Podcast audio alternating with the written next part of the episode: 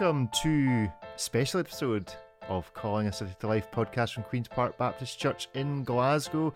This is our, we call it a Q&A, but it's really a question and response because Ian has already pointed out, having seen the questions, he's not sure that we actually know necessarily all of the answers.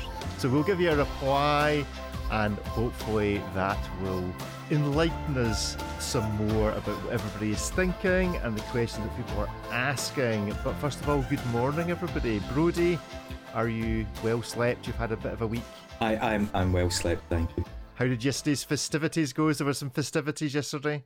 Yesterday was great. Ian was great at leading the service. It was just a really nice day. And perhaps, I guess, the highlight for me was hearing people's speeches about Car- Callum and, and Aaron. That was Cool. was really nice. And for the listeners who, who don't know, my son got married yesterday. Ian led the, the service, and it was just a good day. And I heard there were board games towards the end. Did you win at Battleships? No, I just I did the social thing and just mingled, so I didn't play any games. People seemed to think that I had a hand in putting there was a quiz. I had nothing to do with the quiz. I had no idea about the answers, so I was I was wasn't much help to anybody.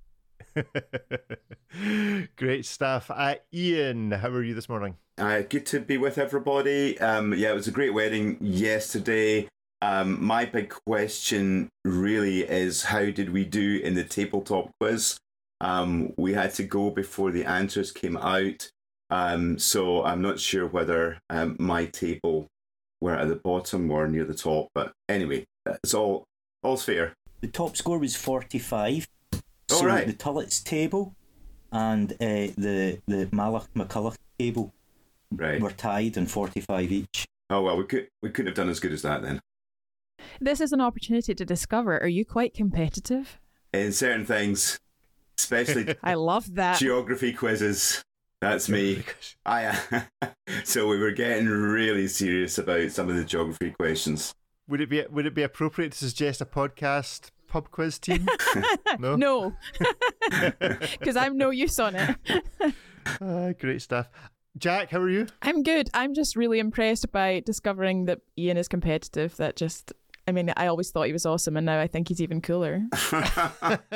what worries me is that I've seemed to have kept my competitive uh, streak quiet and secretive, so I don't know what that says about it. we need to unleash it. That's what it says.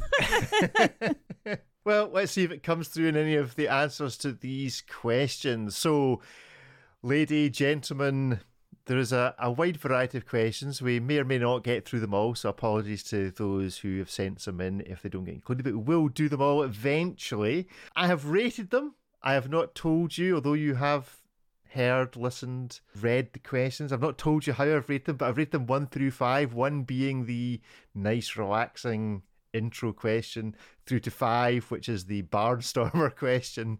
Uh, and the one that would probably take up the whole show. So I'm gonna. I'm tempted to spin a wheel, but I think I think seeing as Ian's competitive, let's get Ian to suggest the first number. So Ian, between one and five, pick a question number. Oh well, three's right in the middle, isn't it? So let's go for three. Three's right in the middle. So this is a question from Colin McIntyre.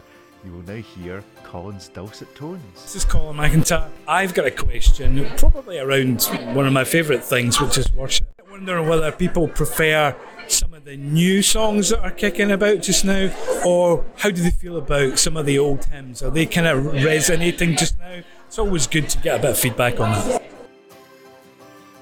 So there is Colin's question: golden oldie or newfangled? What is your preference in worship songs? Uh, do you see? Does it come as a phase? We've all been around for a long time. What is your favourite worship song right now, Ian? Well, with apologies to Colin, I'm not going to answer that question because I have a, a little story of uh, how God has convicted me about that question and how I Uh-huh. should answer uh, that question. So I have a very specific conviction. God has done a number on me about this. So, yeah, I mean, I think there are old songs that I dislike. Um, there are old songs where um, I have to swallow hard with some of the lines where I don't necessarily agree with the theology. And there are new songs uh, that I have to swallow hard with some of the theology. Um, so I, it's for me. This is not a matter of uh, of taste or of preference. Um, and I there are some old songs I love, and there are some new songs I love. But this is my conviction. Um, Mhm. So here we go, Colin. Worship songs. Okay. Worship. Worship songs are not an end in themselves. They are a vehicle. And um, in my life, I have travelled in a variety of vehicles. I have travelled in an ox cart and I have travelled in an executive jet. Can I just say the executive jet was a freebie? Um, so I didn't even have to pay for it.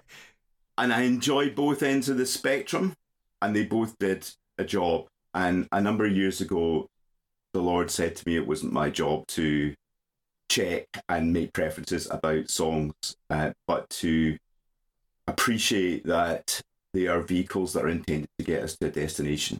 Uh, and sometimes you will be traveling in an ox cart and you've got to appreciate and enjoy that. And sometimes you might be traveling in a an executive jet, which is you know has beautiful poetry and fantastic um, chords and you know symphonic arrangements and all that. But actually, the important point is that it is a vehicle to get you to a place. Um, and so, for me, it's all about am I committed to traveling in that vehicle and using what I am given in order to get to that place of, of worship. That is an absolutely brilliant answer. Well, I I absolutely love that, Ian. So good.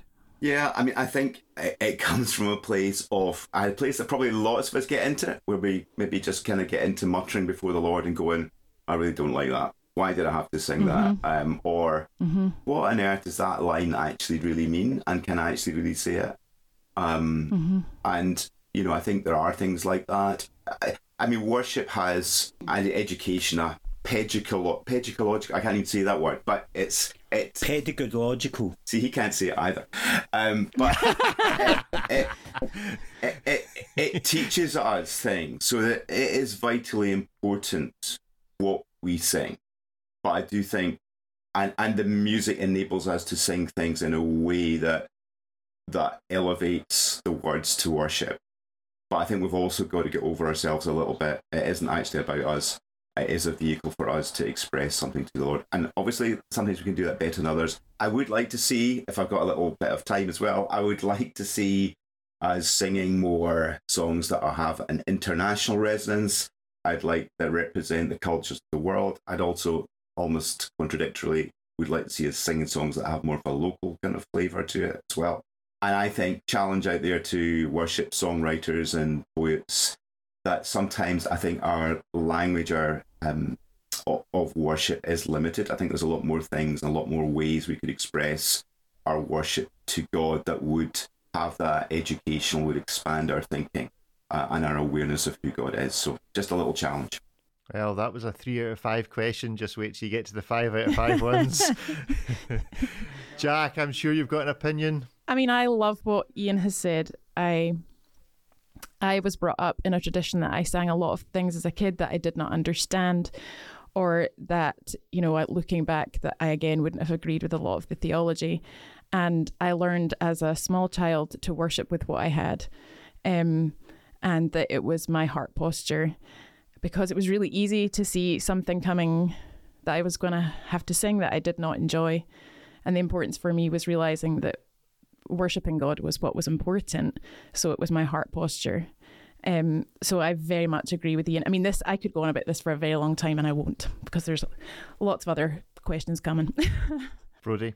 People might think that Ian and I sit and discuss these kind of things over coffee on a Tuesday morning or a, a whatever, and, and we really don't. So it's always fascinating on the podcast actually finding out what each other think. And I think I'm in a very similar place to uh, Ian of so I'm not I mean so the worship leaders or, or different people will, will mention oh I listened to a song by such and such and I'm like who? I have no idea. It's it's not really you know for me worship is about being with God's people or singing worship is about being with God's people.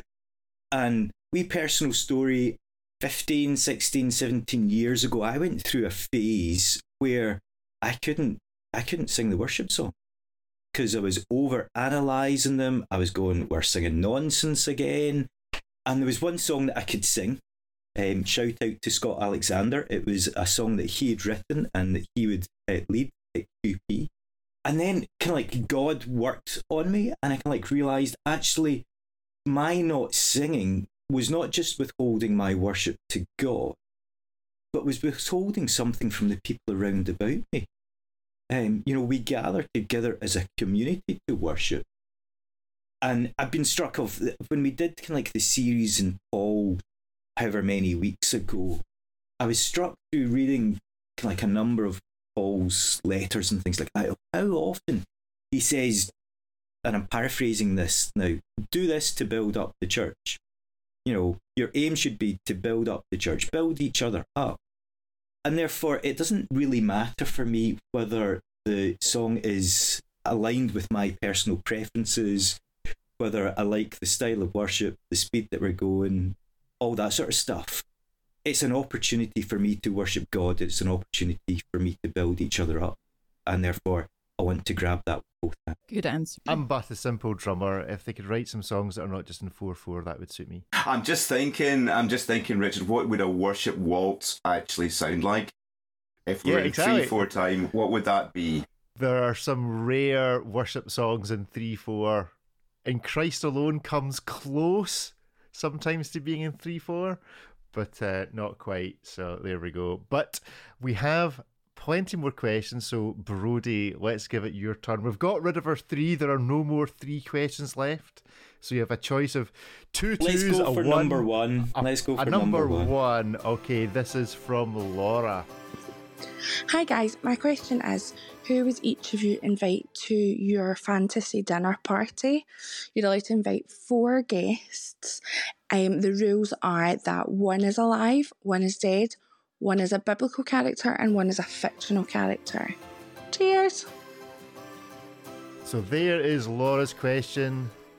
on the one hand, a straightforward question. On the other hand, probably something you could spend hours thinking about. But you've not got hours. Brody, you have got but seconds. Yeah, so this will this will probably change uh, every time somebody asks me it. Somebody alive just now, uh, Simon Reeves, the kind of like the documentary filmmaker. Yeah, yeah. Or he reminds me of Andy Bateman in the way that he he talks. Um, apart from he's got a phrase that Andy wouldn't use because Andy's too polite.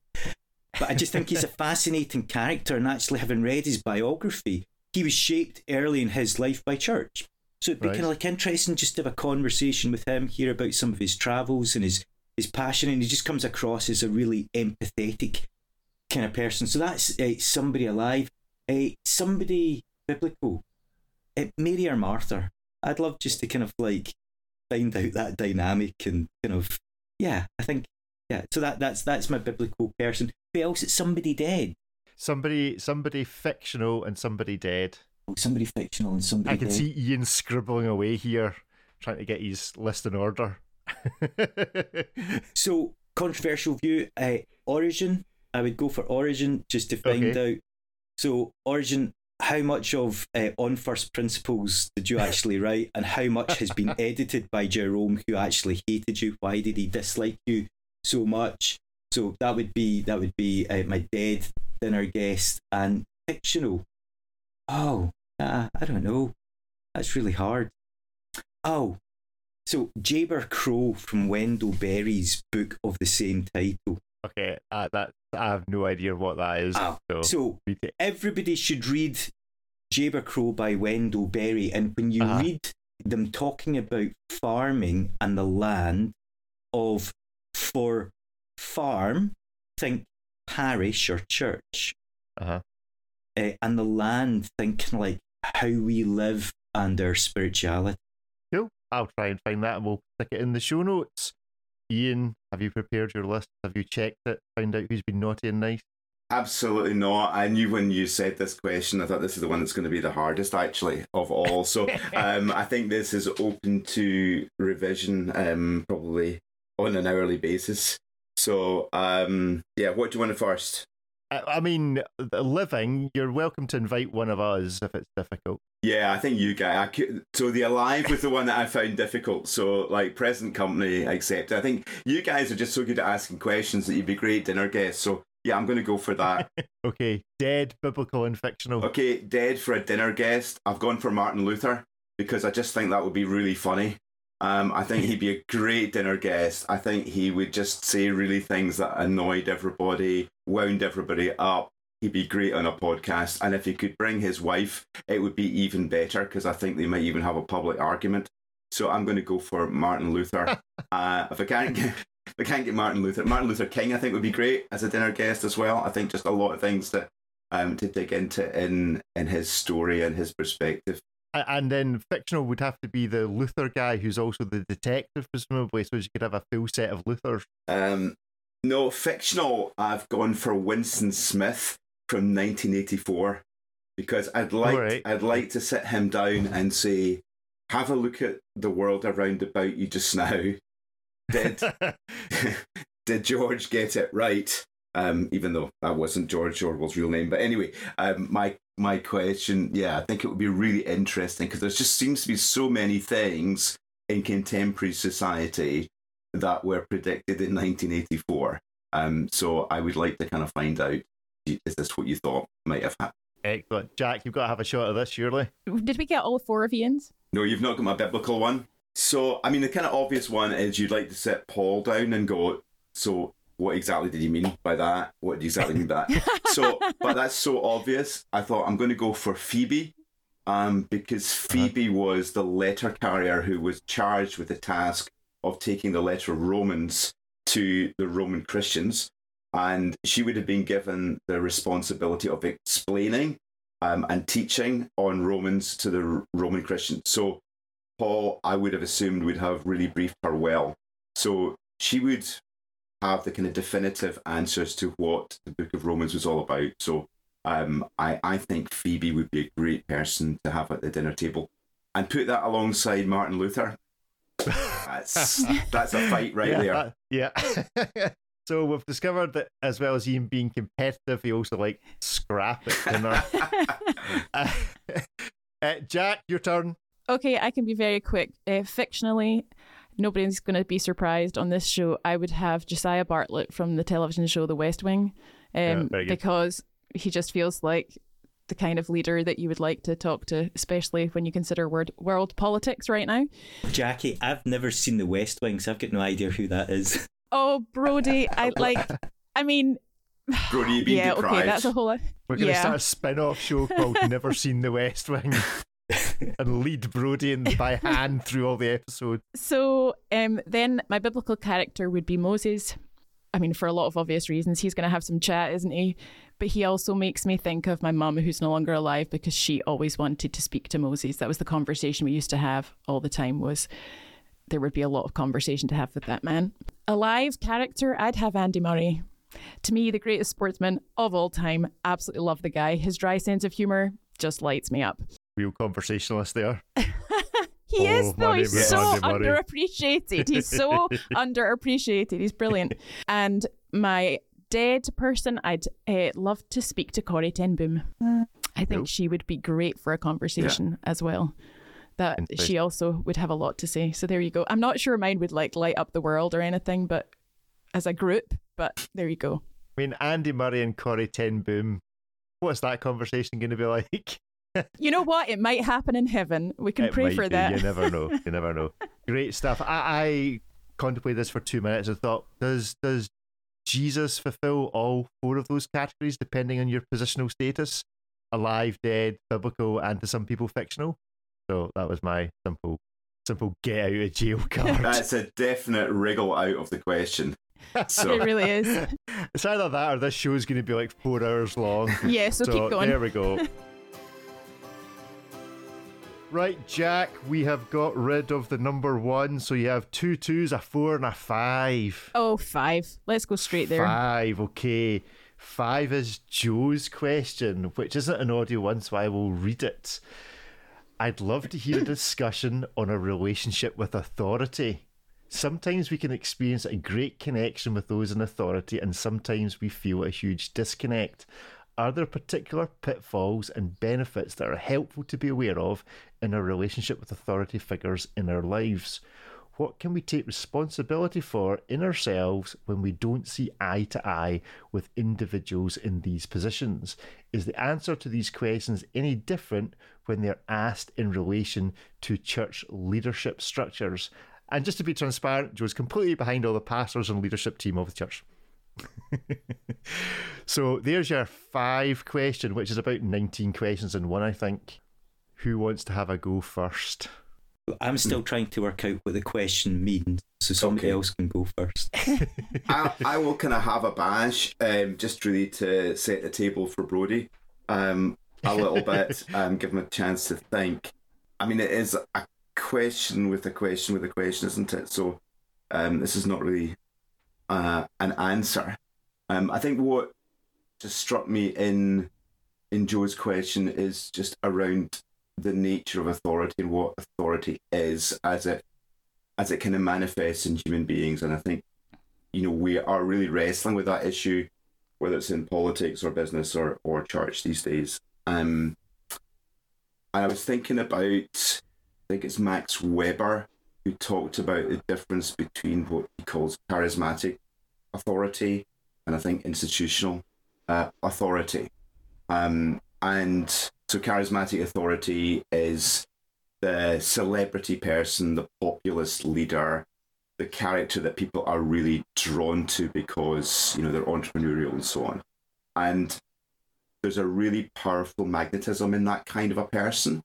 And i think we've seen quite a lot of that kind of a leadership and it's a leadership that that draws people in um and and actually perhaps even some of the difficulties we've seen with churches imploding and leadership falling apart has been around some of that kind of charismatic leadership. So I think in our current culture, that's a very strong um, theme, and it's something that does draw us out.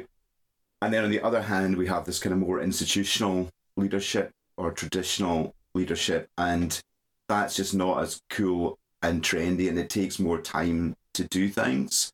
Um, and it's not that one is necessarily right and, and one is wrong, but I, I think there's something about finding both that entrepreneurial, creative, responsive to God, charismatic kind of relational leadership, and also blending it in some kind of way with the structures of accountability that you get in so called institutional leadership.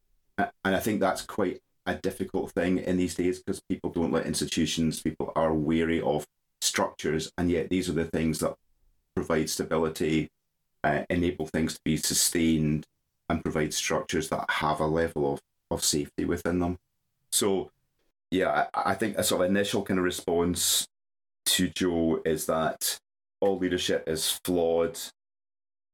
We are vulnerable to being narcissists. We're vulnerable to distorting, to coercive control. All of those things are present, and perhaps as we have more power and authority, these things become more of a temptation. So, there needs to be mechanisms by which we actually have leadership that is doesn't go toxic but has um, accountability and responsibility built. And are those things different then, depending on whether or not you're talking about leadership in church or leadership in the workplace and in countries and so on? There's there's some crossover, but there's obviously like a theology here, and for us specifically a Baptist theology. So dunking people in some water is not what makes Baptists distinct, because lots of different church traditions do that. It's one of the things. But one of the Baptist distinctivenesses is, is how we understand power and to understand that leaders are flawed and that power can corrupt and changes. And therefore, you know, ultimate authority lies with the headship of Christ. And I think as well of I first and foremost am your brother in Christ. And our starting point for our relationships, and I think this all comes down to the relationship, is that we are um, brothers and sisters in Christ. Um, and therefore, there's a flattening of the structure. It's not a high hierarchy, as it were, of a, a narrow a, a top and therefore it, it comes down uh, to relationships. So sometimes with somebody who's in authority and you don't quite like. it's just personal um, chemistry um, to, to, to a certain extent. Um, but then there's that kind of like mutual submission to each other of recognizing God has called this person to, to lead us and getting behind them. Um, but the person who's in leadership then also sometimes may say, I'm unsure where we're going. Let's think about this together, because again, that's one of our Baptist distinctives of, of we we uh, discern the mind of Christ corporately and not just as uh, as individuals. And I think friendship's got to play something in uh, this as well. And I think uh, the bigger a church becomes, the harder that is to achieve. Because if you're a church of 50, then the relational distance between you and whoever is in the leadership is, is, is smaller.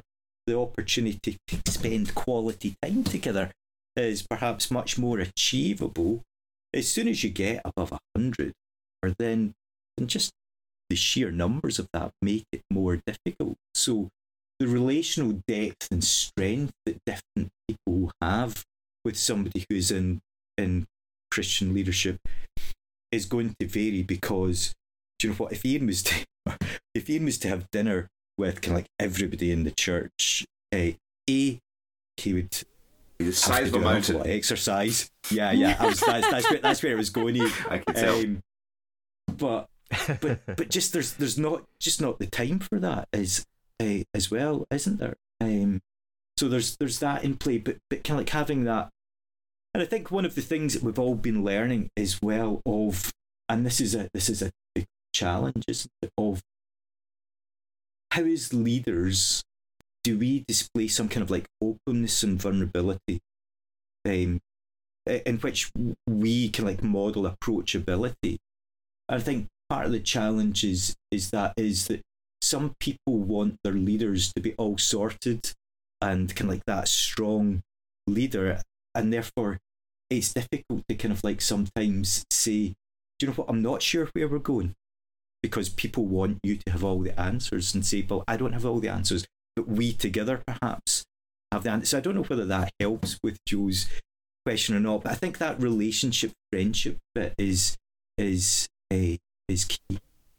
I think when she says, What can we take responsibility for in ourselves when we don't see eye to eye with individuals in these positions, makes me wonder about our responsibility. Because oftentimes, all of us will have been in situations, whether, you know, in the workplace or in church, when when a leadership have made a decision that we don't agree with. And I'm thinking particularly of the law of reaping and sowing, for example, that how we respond to our service to another and our submission to another um, is sowing into our own future because we have a responsibility to serve others well in the hope that we too would have people who would serve us in other circumstances and also would serve us well. I realize that you know, in other settings could feel like an abuse of power. But it's the thing of our responsibility to submit to another person's vision, particularly in a church context, is really life giving because actually sometimes just being able to join on to someone else's vision is what God is calling you into. And actually, the responsibility, therefore, to commit yourself to it is is really, really important, even when it's not your own. Yeah, I want to say maybe two things about that, Jackie. I think, uh, and they're kind of slightly contradictory, but I think they come into tension.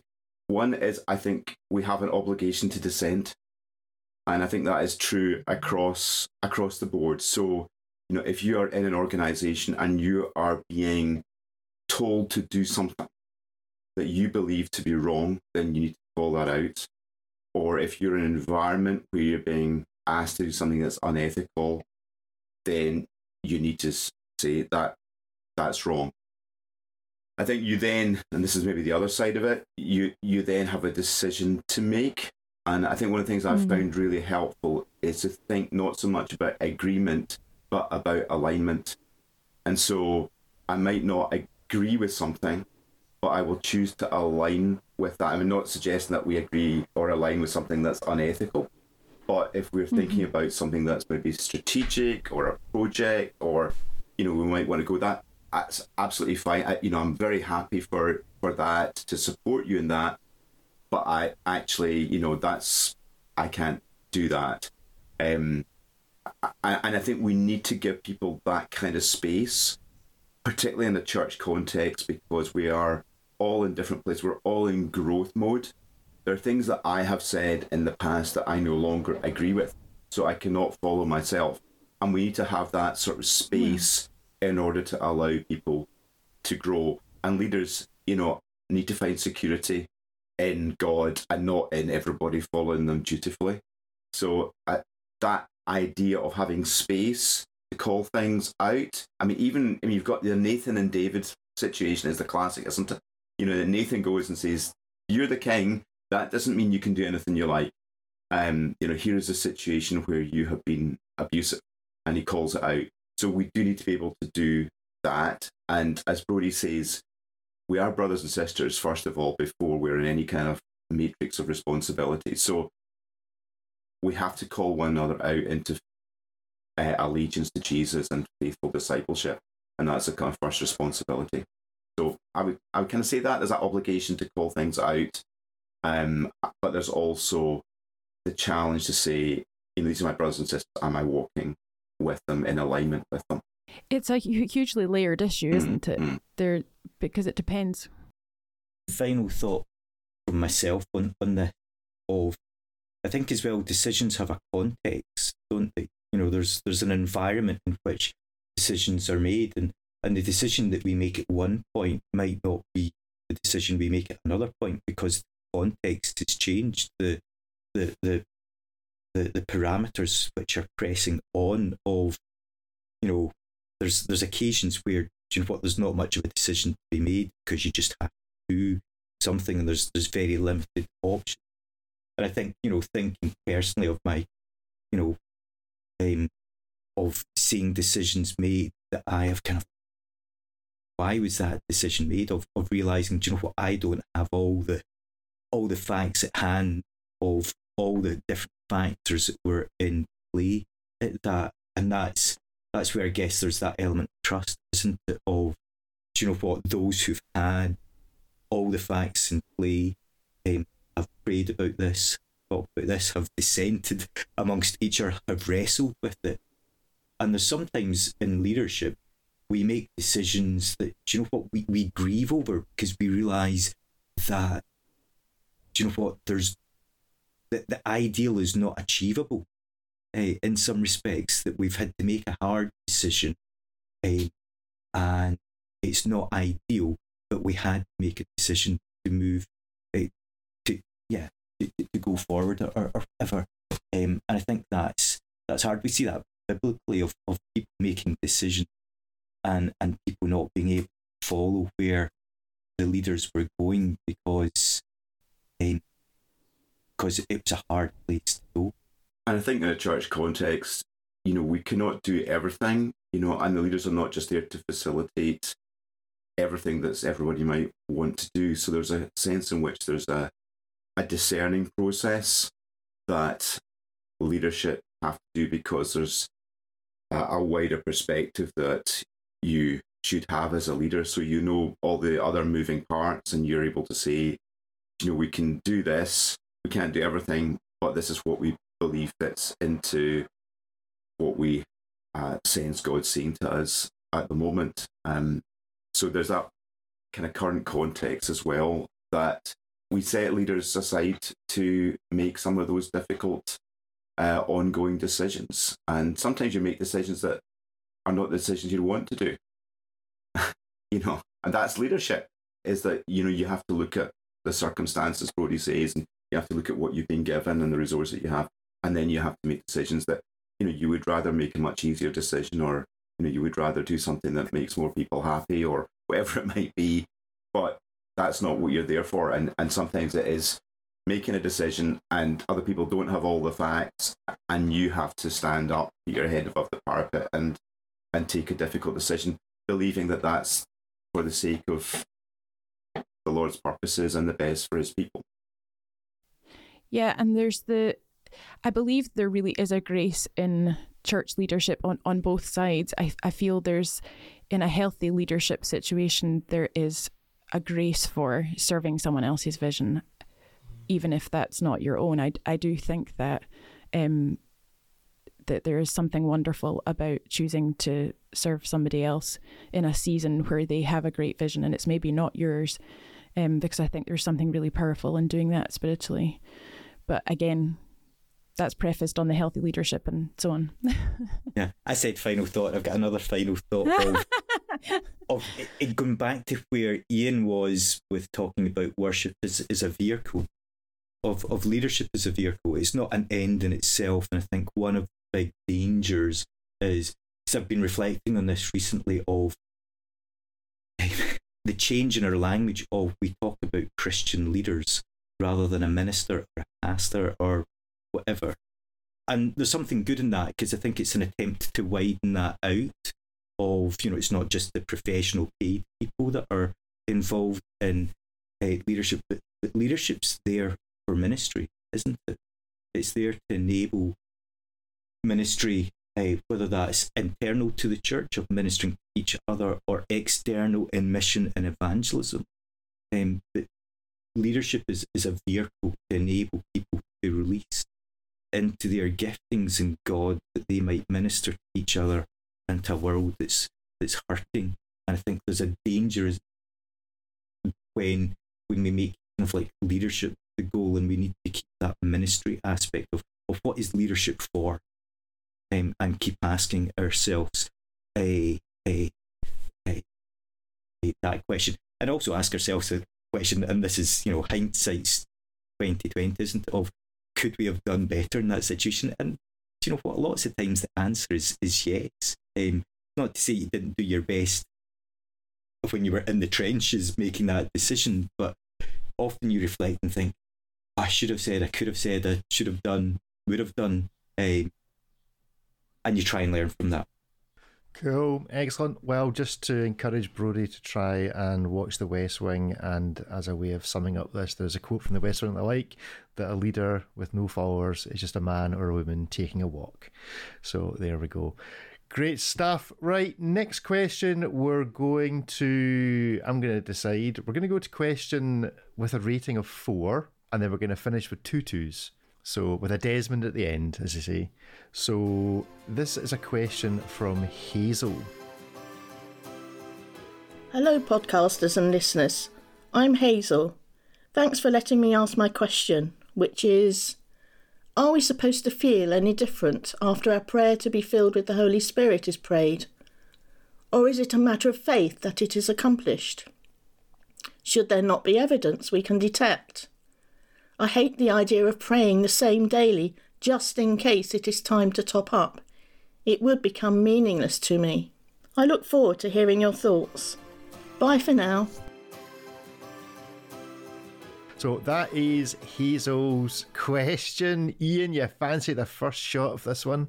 Yeah, it's a great question and it's a really practical question. Um, and in many ways, it's it's quite difficult to to, to answer this because just thinking about it, you, you know, if you think about Jesus' baptism, profound manifestation of the Holy Spirit, but there are no feelings really appear to be expressed um, in that moment. But then there is fruit that immediately happens. So he goes out, he confronts the enemy, and then he comes back, and we have the Nazareth manifesto in the beginning of his ministry. So um, there is clearly fruit, but you know that isn't necessarily associated with feelings. Um, so, do we have to have a feeling in order to understand that the Holy Spirit has has filled us? I don't think so, but I, I do think that there can be a sense of um, a feeling of empowerment or something on on occasions. So I was kind of just I was drawn to Ephesians five eighteen as a kind of go to on being filled with the Spirit. So this is my kind of little response for what it's worth, Hazel. In Ephesians five eighteen, the word "be filled with the Spirit" is an imperative. That means it's a command. We need to be filled with the Spirit. It's not a kind of option for when I feel like it or I feel that I need it. So it's something that is a command. It's in the passive.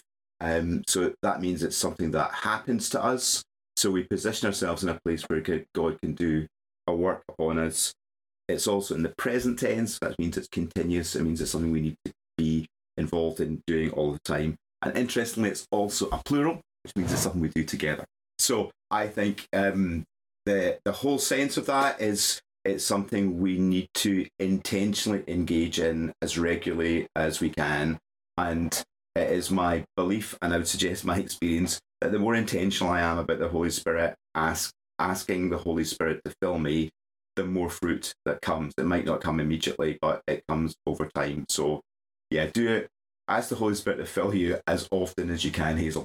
Where does faith sit in that, Ian? Because there's the part of it that we are praying and believing that he does, which kind of puts to bed the sense of the sort of experiential nature, which we can get so hung up on. Yeah, we walk by faith, don't we? So actually, pretty much every interaction that we have, or maybe I should say, every interaction that we have with the Lord is a faith interaction, you know, because we are placing our faith in what He has promised. Um, and that is our active agency in relation to God. So we place our faith in that and then we act out of faith. So we act believing that we are filled with the Spirit. And I think that then I think becomes a bit of a virtuous circle because, you know, as you act in the power of the Spirit or believing that the Spirit's with you, then you sense more of the Spirit. And as you sense more of the Spirit, so you act more in that. I'd answer the faith question slightly different, Jackie. Oh. Of faith not as belief or expectation, but to use a word that Ian's already used as alignment.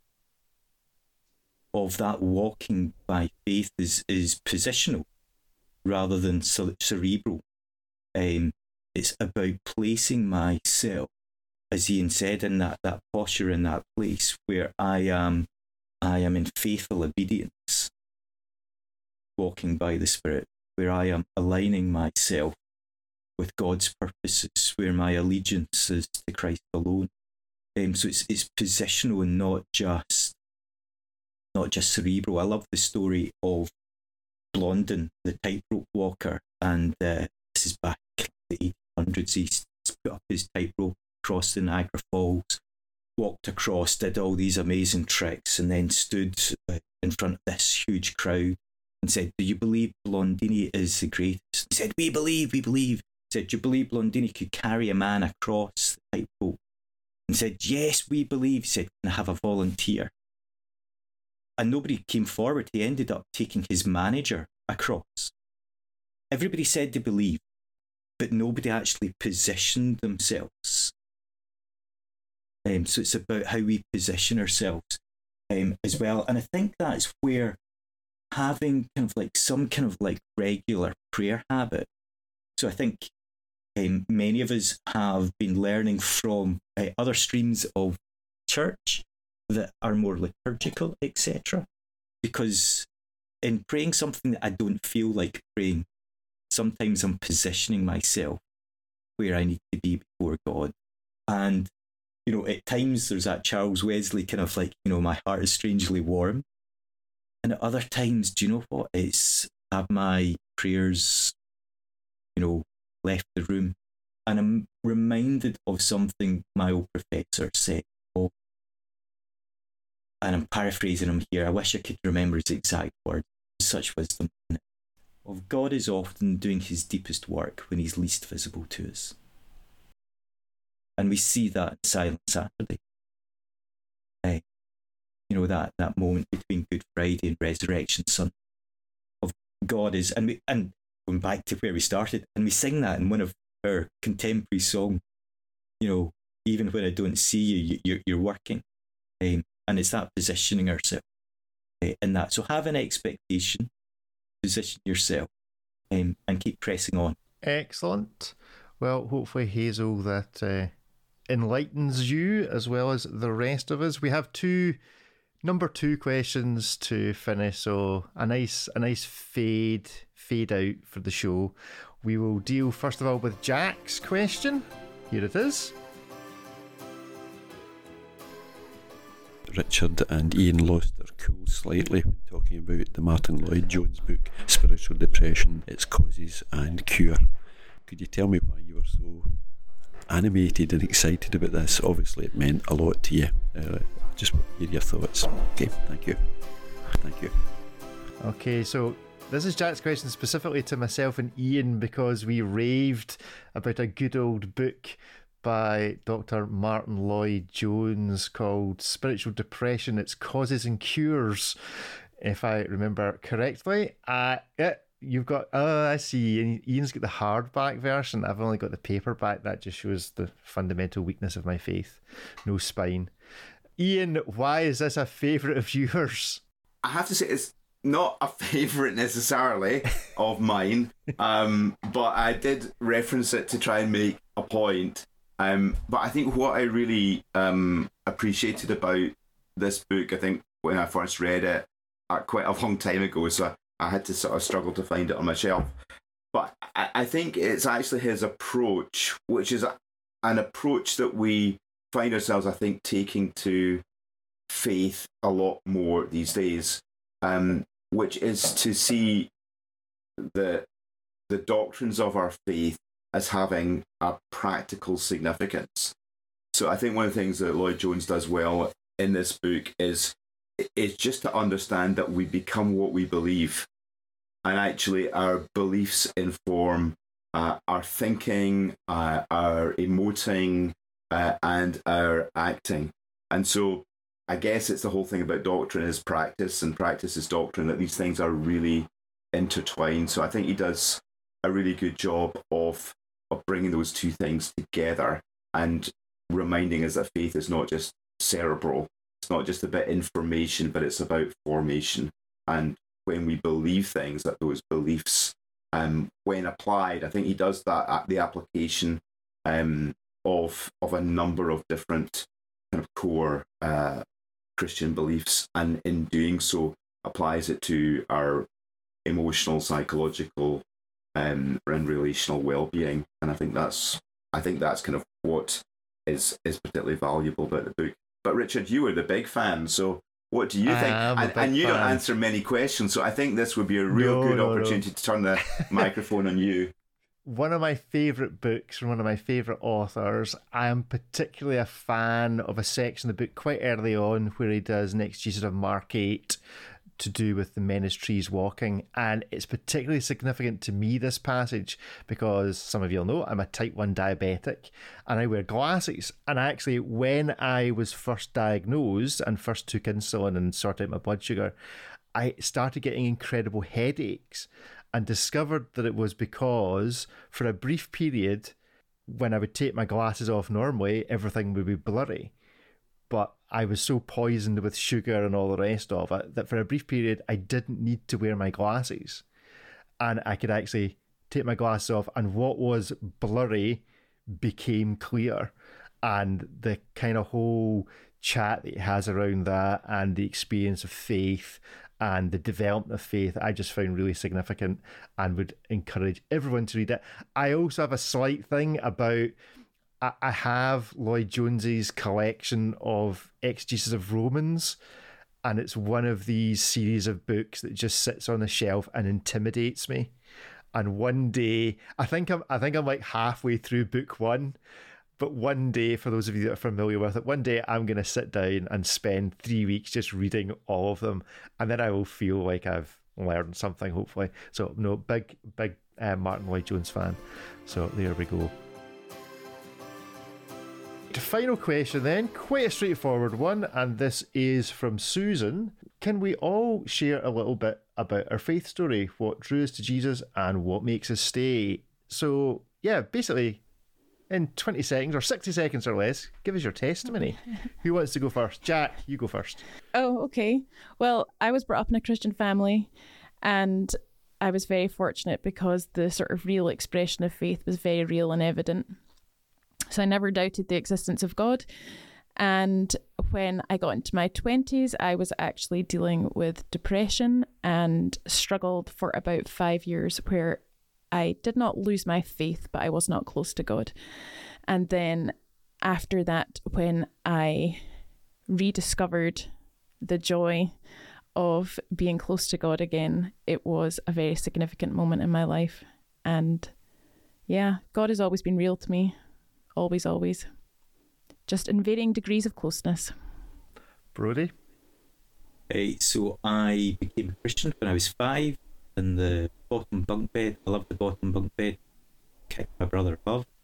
Um, and it, it was very real. You know, I'm, I'm I'm the strange kid that kind of like was going to the weddings night prayer meetings and things like that. Um, high school was a real struggle because my best friend, um, his father was an evangelist, and they moved to Germany. I went to high school.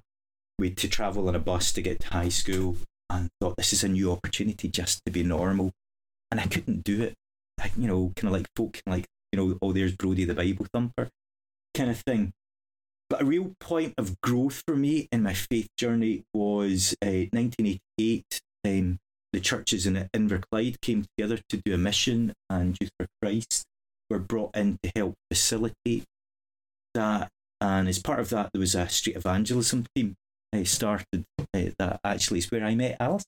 And as well as meeting Alison, I met lots of people who asked me questions that I had never thought of. Because, a bit like Jack just said, you know, um, for me, God always existed. And then you have people who can like question that or ask hard questions. And that really caused me to kind of like rethink my faith and, and have deep roots. And what keeps me? Um, so I like the music of Andrew Peterson. And there's one of his songs, and I can't remember which. It's one of the things when you listen to music on your phone, you don't know what the name's called. It's not like you get an album cover and you can see who the drummer was and things like that, Richard. um, but there's a song in which he has a line where he says, I've seen too much. I've seen too much. And at times when kind of like, I'm like, does God really exist? And all that sort of thing, you're like, yeah, I know he does because I've seen too much. I've seen what he's he's done. You know, if in a particular dry period of even stories that my mum and dad would tell me of stuff that they'd seen God do, amazing stuff and whatnot. I've seen too much, uh, and therefore I can't talk. Believe in His goodness, even when a bit, you know, back to Hazel's question of, you know, do I always feel it? No, no. Sometimes I don't feel it, but I know His goodness is is there in His faith. Ian. Yeah, hard to beat that one, isn't it? Um, yeah, so my journey brought up small West Highland uh, village. Um, family were Christians. Uh, went to a little Baptist church. Um, I about sort of through the years 9, 10, 11, 12, had a just growing sense that I was outside of something that other people were inside, that I didn't have a relationship with with God. Um, God bless the Church of Scotland. I found out I wasn't a Christian through the Church of Scotland, and then went to a, a summer mission, beach mission kind of thing, and made a commitment to Christ uh, at at that, and kind of got involved again with um, the Baptist Church. I was baptized um, on the same night as my mum and my dad, and they kind of had Cool. sort of came to a sort of I guess, recommitment at that sort of point. Um, through high school, I was pretty much the only Christian, um, certainly in my year. Um, really pretty tough time. Um, managed to hang on. Really came back to a kind of recommitment when I found out there were actually other young people who were Christians uh, when I went to university. Um, and just through did a bunch of missions and things, which kind of really hammered down my faith. Um, and then I was in engineering. This is really potted history, gosh. Um, and uh, felt a kind of call to serve God. Um, and long story short, God did a real number on me. I had a real, a number of really um, physical, radical encounters with the Holy Spirit when I went Bible college. And that kind of just really re redid my whole faith from the inside out in a very uh, different kind of way. Um, what keeps me going? I think, like Brodie, I've seen too much. Too much has happened. Um, I've uh, just seen God, known God at work in lots of ways. I think the thing I would add to that is I have always found when I've come up against a conundrum that the Bible's been my best friend. So actually, when I've been struggling with something, um, I've kind of found my way into um, reading scripture and reading people's reflections on scripture, and I've actually found that that has opened up a richer seam of understanding and and awareness. So maybe just a kind of comment to people if you are struggling. Not that you'll necessarily find, you know, I, I kind of pull out a verse of scripture and I'll answer all your questions, but more that just in in wrestling with scripture, um, I found just something more of depth and, and understanding and clarity and awareness of God's presence. So that's been a real sustainer for me. My story is very simple. 1991, Billy Graham, Cliff Richard night. There we go. and what mainly keeps me going, to be honest, Joe, is coffee. But uh, oh, that- you're so bad. I, I didn't actually answer that. What keeps me going bit, and I would like to agree with both Ian and Brody. I mean, apart from the fact that I tried life without him and it did not work, um, just the, the reality of of I've I have known too much in my life that he has redeemed that nobody else could have. And just a big shout out to 1991 Celtic Park and Billy Graham. I think it brings us full circle because I think Hazel's comment about do you feel God at work every time God's at work? Um, my big takeaway, I was kind of given responsibility for being the, the the bus marshal for taking a group of people. And so I kind of had a bunch of people. I remember standing on the stands, and it was standing on the stands in the cold and concrete, um, thinking, there's not very much going on here. It's not. This is not the best Christian meeting I've been to. Um, and then the altar call coming out, and people all around me and all around the stadium just going to the front, and you're thinking, "Good grief, this is God at work, and God's doing an amazing thing." And uh, you know that was um, that time was the kickoff of my ministry. It's when I just started in ministry, and um, I spent the first few months of my ministry following up um, people who'd made commitments at that Billy Graham meeting in 1991. So, um, yeah, God, it, you can't undo it. As as Brodie says, we've seen too much, um, and you know we saw amazing fruit there, and there was no, uh, no necessarily any great emotional uh, or feelings um, kind of on display. So it was just a remarkable event. So yeah, big shout out for 1991 Celtic Park. It's about the Eiffel Tower, where they say that if you stand at the Eiffel Tower, you'll eventually meet everyone you've ever known. A bit like Celtic Park, 1991. Every Christian you've ever known who was alive there was was there at some stage during that period. Great stuff. Well, thank you everybody for sending your questions. Sorry if we didn't get to answer any.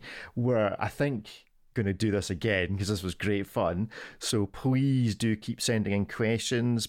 Uh, I was going to say podcast at Queen's Park Baptist Church, but that's not right. Send them to office at qpbc.org or hit us up on the Spotify app or just tap me or Jack or either the guys on the shoulder on any given Sunday and hand them or get them to record a question on their mobile phone.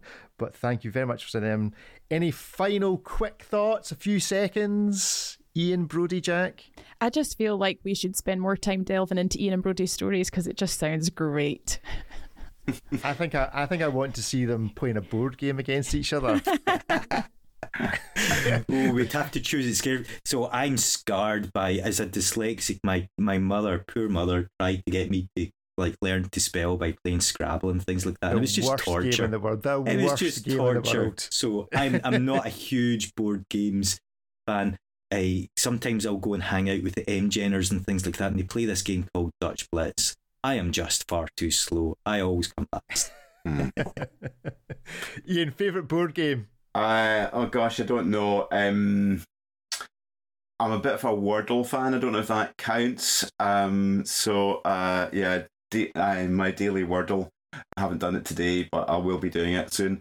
Um, so that's my kind of shout out. I, I think final comment. uh, amazing questions, everybody. Really, really appreciate Yeah. those questions and lovely to hear everybody's voices. So uh, that was really great as well. That people, uh, a bunch of people actually recorded. So um, we're always open to more of those questions, and they're. I was going to say great fun, but as everybody knows, I'm I'm sweat like crazy when we do this, so I'm really stressed by this. Um, but uh, apart from that, I think it was helpful. Great stuff. Well, thank you very much for joining us. Speak to you again soon. Goodbye. Bye. Thank you. Bye. Bye.